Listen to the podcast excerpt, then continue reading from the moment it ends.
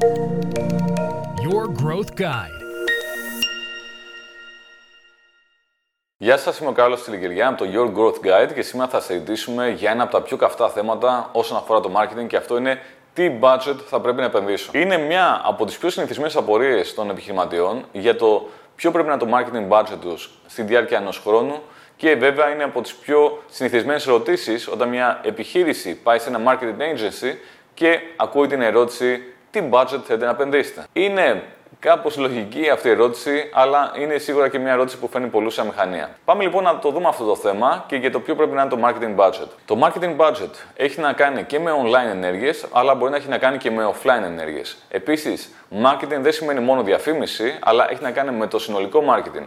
Επομένως, μέσα μπορεί να έχουμε κόστη υπαλλήλων, μπορούμε να έχουμε κόστη έρευνας, εκπαίδευσης, μπορεί να έχουμε για παράδειγμα κόστη όσον αφορά την δημιουργία περιεχομένου, creative, copywriting και παλαιώντα. Όλα αυτά λοιπόν θα πρέπει να συμπεριληφθούν όσον αφορά το marketing budget. Υπάρχουν πολλοί ειδικοί εκεί έξω που λένε ότι το marketing budget πρέπει να είναι 5 έως 15% επί του ετήσιου τζίρου μιας επιχείρησης.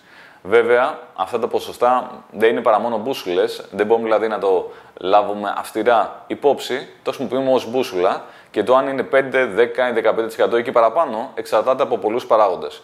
Για παράδειγμα, μια μικρή μη εδρεωμένη επιχείρηση που τώρα κάνει τα πρώτα της βήματα, σίγουρα θα πρέπει να έχει μεγαλύτερο marketing budget για να μπορέσει κάποια στιγμή να εδρεωθεί. Επίσης, μια υπηρεσία η οποία πουλάει καταναλωτικά αγαθά έχει μεγαλύτερο marketing budget σε σχέση με μια μεγάλη βιομηχανία η οποία παράγει κάτι για χρήση σε μικρότερα εργοστάσια. Είναι εντελώς διαφορετικά όσον αφορά το marketing budget. Είναι άξιο το γεγονός ότι στο εξωτερικό μεγάλες επιχειρήσεις και ιδιαίτερα σε ανεπτυγμένες χώρες όπως είναι η ΕΠΑ και η Αγγλία επενδύουν σοβαρά κομμάτια, σοβαρά ποσοστά του marketing budget τους για εκπαίδευση αλλά και για έρευνα. Κάτι το οποίο δεν συμβαίνει σε μικρότερες αγορές όπως είναι η Ελλάδα. Επίσης, είναι πάρα πολύ ενδιαφέρον σαν trend ότι το marketing budget χρόνο με το χρόνο ανεβαίνει και κάτι το οποίο είναι super αναμενόμενο, τα online budgets ανεβαίνουν ενώ τα offline budgets σιγά σιγά φθήνουν. Επομένως, μπορούμε να πούμε ότι το marketing budget, αν το υπολογίσουμε σαν ποσοστό επί του τζίρου της επιχείρησης, εξαρτάται από πάρα πολλούς παράγοντες, όπως για παράδειγμα το μέγεθος επιχείρησης, το κατά πόσο είναι εδρεωμένη η επιχείρηση, τα πάγια έξοδα της επιχείρησης, το περιθώριο κέρδους που έχει στην πώληση υπηρεσιών και αγαθών, καθώς και το πόσο το online συνεισφέρει στο συνελικό τζίρο της επιχείρησης. Άλλο να έχουμε μια επιχείρηση η οποία βασίζεται 100% στο online και άλλη μια επιχείρηση η οποία βασίζεται 10% στο online. Θα είναι σίγουρα διαφορετικό το marketing budget. Α υποθέσουμε ότι μια εταιρεία θέλει να λανσάρει ένα νέο προϊόν ή μια επιχείρηση η οποία έχει μόνο δύο φυσικά καταστήματα θέλει για πρώτη φορά να φτιάξει ένα e-shop και να κάνει πανελλαδικά διαφήμιση.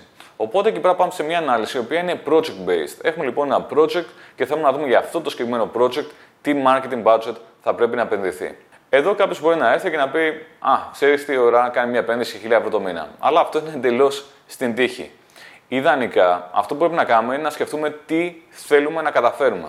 Αν έχουμε λοιπόν ένα συγκεκριμένο μετρήσιμο στόχο, το οποίο είναι και time defined, δηλαδή είναι μέσα σε ένα χρόνο, τότε είναι αρκετά εύκολο να το κάνουμε reverse engineer και να πούμε, ξέρεις τι, ένα καλό budget είναι από εδώ έως εκεί. Ας το δούμε αυτό σαν παράδειγμα. Ας πούμε ότι θέλουμε χίλιες πωλήσεις. Πολύ ωραία, χίλιους πελάτες, πιο σωστά. Θα πρέπει λοιπόν να σκεφτούμε ποιο είναι το conversion rate που έχει επιχειρήσει και να πούμε, ξέρεις τι, το conversion rate που έχω μέχρι τώρα, δηλαδή το ποσοστό μετατροπής από επισκέπτη σε πελάτη είναι 2%. Πάρα πολύ ωραία. Αν θέλουμε λοιπόν να φέρουμε χίλιες πωλήσεις, θα πρέπει να φέρουμε μέσα 50.000 κόσμο για να μετατραπεί σε χίλιες πωλήσεις. Οπότε με αυτόν τον τρόπο μπορούμε να απολογίσουμε το ποιο είναι το budget το οποίο απαιτείται και επίσης να εκτιμήσουμε και το ποια θα είναι η απόδοση. Αν για παράδειγμα ένας πελάτης έχει σαν αξία πελάτη ένα χιλιάρικο και φέρνουμε χίλιους πελάτες, αυτό σημαίνει ένα εκατομμύριο σαν αξία. Σαν κόστος είπαμε πριν ότι είναι 50.000 ευρώ. Σε αυτό το εντελώς θεωρητικό παράδειγμα. Οπότε λέμε ότι δίνοντας 50.000 ευρώ, παίρνω πίσω ένα εκατομμύριο, άρα η αξία, το, η επιστροφή στην επένδυση, πιο σωστά, το ROAS, το Return on Ad Spend, είναι 1 προς 20. Το οποίο είναι πολύ καλό σε αυτό το θεωρητικό Παράδειγμα. Σε πολλές περιπτώσεις όμως, ρεαλιστικά μιλώντας, δεν υπάρχουν αξιόπιστα νούμερα. σω να μιλάμε για ένα καινούριο site όπου δεν υπάρχει ιστορικότητα ή να μην υπάρχουν στημένοι διαφημιστικοί λογαριασμοί που κάνουν σωστά tracking. Ή μπορεί να έχει γίνει πολύ α, μέτρια η διαφήμιση και να μην είναι αξιόπιστο το μέσο CPC ή το μέσο conversion rate. Γιατί ήταν πολύ χάλια επισκεψιμότητα, γιατί ήταν εντελώς λάθος η στόχευση. Άρα δεν μπορούμε να βασιστούμε στα παλιά metrics, στο παλιό conversion rate, στο παλιό CPC και να πούμε Α, έτσι θα πάει και η καινούργια διαφήμιση.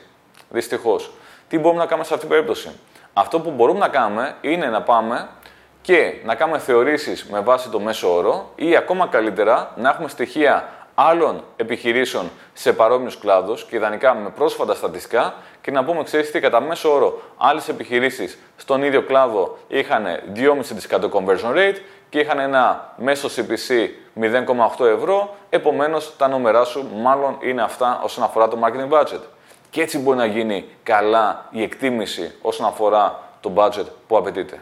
Πολύ σημαντικό σε όλο αυτό, όπως είπαμε και πριν, είναι το να εκτιμήσουμε με κάποιο τρόπο ποια θα είναι η επιστροφή στην επένδυση, το ROAS, το Return on Ad Spend. Αν λοιπόν μπορούμε να μετρήσουμε το marketing budget και το ποιες είναι οι πωλήσεις, η αξία των πωλήσεων και λάβουμε και υπόψη την αξία του κάθε πελάτη, το lifetime value του κάθε νέου πελάτη, μπορούμε έτσι να κάνουμε μια εκτίμηση για το ποια θα είναι η επιστροφή στα χρήματά μας. Αν λοιπόν αυτή η επιστροφή, λαμβάνοντας υπόψη και το περιθώριο κέρδους που έχει αυτή η πώληση προϊόντος υπηρεσίας, αν λοιπόν αυτό είναι θετικό, τότε όλα καλά και λέμε ότι η διαφήμιση αποδίδει και είναι επένδυση. Αν όμως αφαιρέσουμε όλα τα κόστη και δούμε ότι είναι αρνητική αυτή η εξίσωση, τότε πια η διαφήμιση δεν είναι επένδυση, αλλά είναι έξοδο. Και κάτι δεν πάει καλά και θα πρέπει να δούμε τι φταίει. Φταίει η διαφήμιση, φταίει το site τη shop, φταίει κάτι άλλο όσον αφορά το branding, την αγορά κτλ. Άρα κάπου εκεί ίσως να έχουμε θέμα και να θέλει παραπάνω ανάλυση. Να θυμηθούμε εδώ ότι σε προηγούμενο επεισόδιο είχαμε μιλήσει για ένα πολύ ενδιαφέρον concept, την έννοια της κρίσιμης μάζας. Η κρίσιμη μάζα, σαν concept λέει το εξής, ότι όταν είναι πάρα, πάρα πολύ χαμηλό το budget, τότε είναι δύσκολο για λόγους αλγοριθμικούς, για λόγους ανταγωνισμού να πάει καλά η διαφήμιση. Είναι δύσκολο να πετύχει και να έχει μια θετική απόδοση. Επομένως, θα πρέπει αυτό το διαφημιστικό budget σε κάθε περίπτωση να έχει ένα ελάχιστο μηνύο ποσό ως επένδυση. Στην Ελλάδα αυτό που βλέπουμε το τελευταίο χρόνο είναι ότι όταν μια επιχείρηση θέλει να κάνει πανελλαδικά διαφήμιση, το budget πρέπει να είναι τουλάχιστον 1000 ευρώ το μήνα. Ενώ όταν μιλάμε για χώρες όπως είναι Αγγλία, ΙΠΑΚ και κάποιες άλλες ανεπτυγμένες αγορές, εκεί το ελάχιστο διαφημιστικό budget πρέπει να είναι 3.000 ευρώ για να έχει πιθανότητες επιτυχίας. Κλείνοντας το σημερινό επεισόδιο, είναι σημαντικό να πούμε ότι λόγω του ψηφιακού μετασχηματισμού και της επιτάχυνσης του ψηφιακού μετασχηματισμού λόγω του COVID και κάποιων άλλων παραγόντων, ο ανταγωνισμός συνεχώς αυξάνεται και μάλιστα με επιταχυνόμενους ρυθμούς. Αυτό έχει σαν αποτέλεσμα το κόστος της διαφήμισης να ανεβαίνει και το barrier to entry επίσης να ανεβαίνει. Δηλαδή, είναι όλο και πιο δύσκολο μια επιχείρηση να μπει σε αυτό το παιχνίδι το ψηφιακό του διαδικτύου. Επομένως, όσο πιο γρήγορα μπει μια επιχείρηση στο διαδικτυακό marketing, στο internet marketing, τόσο καλύτερα. Ελπίζω να το βρήκατε χρήσιμο το σημερινό επεισόδιο. Θα χαρώ να ακούσω τα δικά σας σχόλια. Θα τα πούμε στο επόμενο.